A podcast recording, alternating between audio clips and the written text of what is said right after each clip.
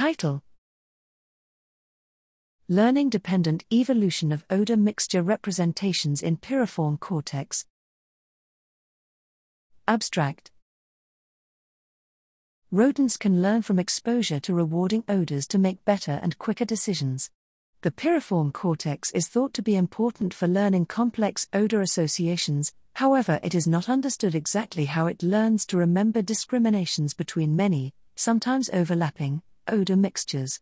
We investigated how odor mixtures are represented in the posterior piriform cortex, PPC, of mice while they learn to discriminate a unique target odor mixture against hundreds of non target mixtures. We find that a significant proportion of PPC neurons discriminate between the target and all other non target odor mixtures. Neurons that prefer the target odor mixture tend to respond with brief increases in firing rate and odor onset compared to other neurons, which exhibit sustained and or decreased firing.